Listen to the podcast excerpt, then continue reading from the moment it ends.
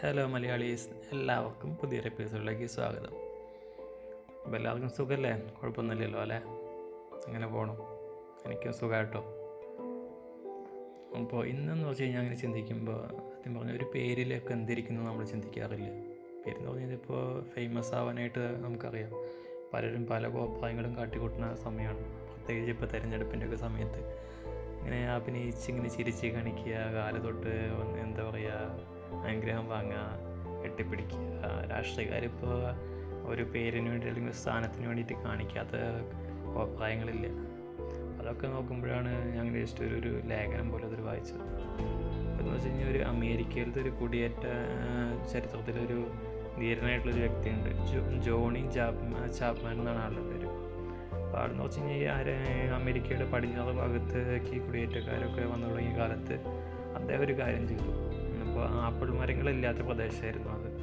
ആ പ്രദേശങ്ങളിലൊക്കെ ധാരാളം ആപ്പിൾ ചെടികൾ കൊണ്ടുവന്നിട്ട് നട്ടങ്ങൾ വളർത്തി. പിന്നെ എല്ലായിടത്തും ആപ്പിൾ തൈകളും വിതരണം ചെയ്തു, നഴ്സറികൾ സ്ഥാപിച്ചു. ഒരു 40 കൊല്ലം കൊണ്ട് ആപ്പിൾ മരങ്ങൾ എല്ലായിടത്തും അങ്ങോട്ട് വ്യാപിച്ചു. ആളുകൾ അദ്ദേഹത്തെ സ്നേഹപൂർവ്വം വിളിച്ചു ജോണി ആപ്പിൾ സീഡ് എന്ന്. ആൾക്കത് ഭയങ്കര ഇഷ്ടമായിരുന്നു. വെച്ചാൽ ആളൊരു നല്ല കാര്യം ചെയ്തപ്പോൾ കിട്ടിയൊരു പേരല്ല. അപ്പോൾ ജന്മം കൊണ്ട് നമുക്ക് ലഭിക്കുന്ന ഒരു കുടുംബ പേരുകളൊക്കെ ഉണ്ട്. അപ്പോൾ നമ്മൾ ഒരു പേരിൻ്റെ കൂടെ അറിയാമല്ലോ ഇനീഷ്യൽ, അല്ലെങ്കിൽ ഒരു വലിയ മഹിമ പോലെ ഈ ഭയങ്കര പണ്ടത്തൊക്കെ പ്രതാപന്മാരാന്നൊക്കെ പറഞ്ഞിട്ട് നമ്മൾക്കൊരു വീട്ടുപേരൊക്കെ അങ്ങനെ കൂടി ചേർക്കുമല്ലോ പണ്ടത്തെ വീരവാദങ്ങളൊക്കെ പറഞ്ഞിട്ട്. അപ്പോൾ ഈ ജനിക്കുമ്പോൾ കിട്ടുന്ന കുടുംബ പേരുകളെക്കാളും ഒരുപാട് ശ്രേഷ്ഠമാണ് ഈ കർമ്മം കൊണ്ട് ലഭിക്കുന്ന ഇതേപോലത്തെ വിളിപ്പേരുകൾ.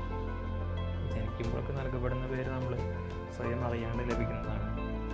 അങ്ങനെ വന്ന് ചേർന്ന പേരിൻ്റെ വലുപ്പത്തിലും സംതൃപ്തിയിലും അങ്ങനെ ആയുസ് മുഴുവൻ അങ്ങനെ വിശ്രമിച്ചതും നയിക്കുന്നവരാണ് കുറേ പേര്. പക്ഷെ ആരും ശ്രദ്ധിക്കാതിരുന്ന പേരുകൾക്ക് പ്രവൃത്തി കൊണ്ട് അർത്ഥം നൽകുന്ന ഒരുപാട് ആൾക്കാരുണ്ട്. അവരാണ് ജീവിതത്തിൽ ഒരുപാട് വിജയിച്ചിട്ടുള്ള ആൾക്കാരും.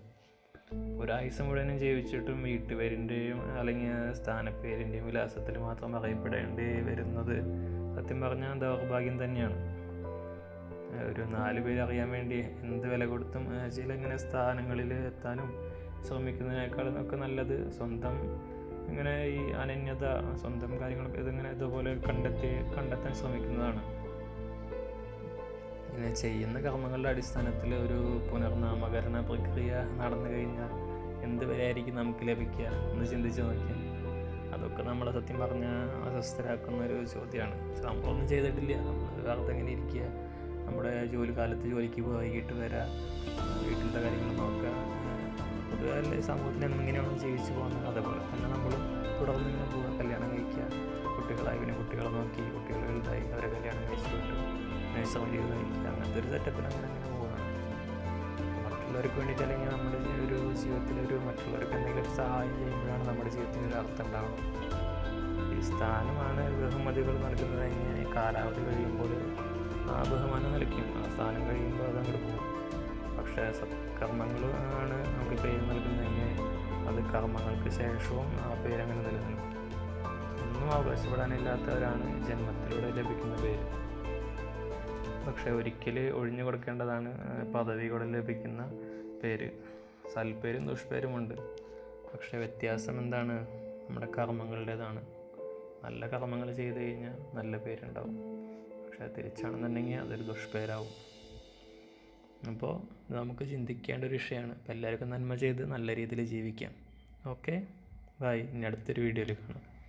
മലയാളിടാ.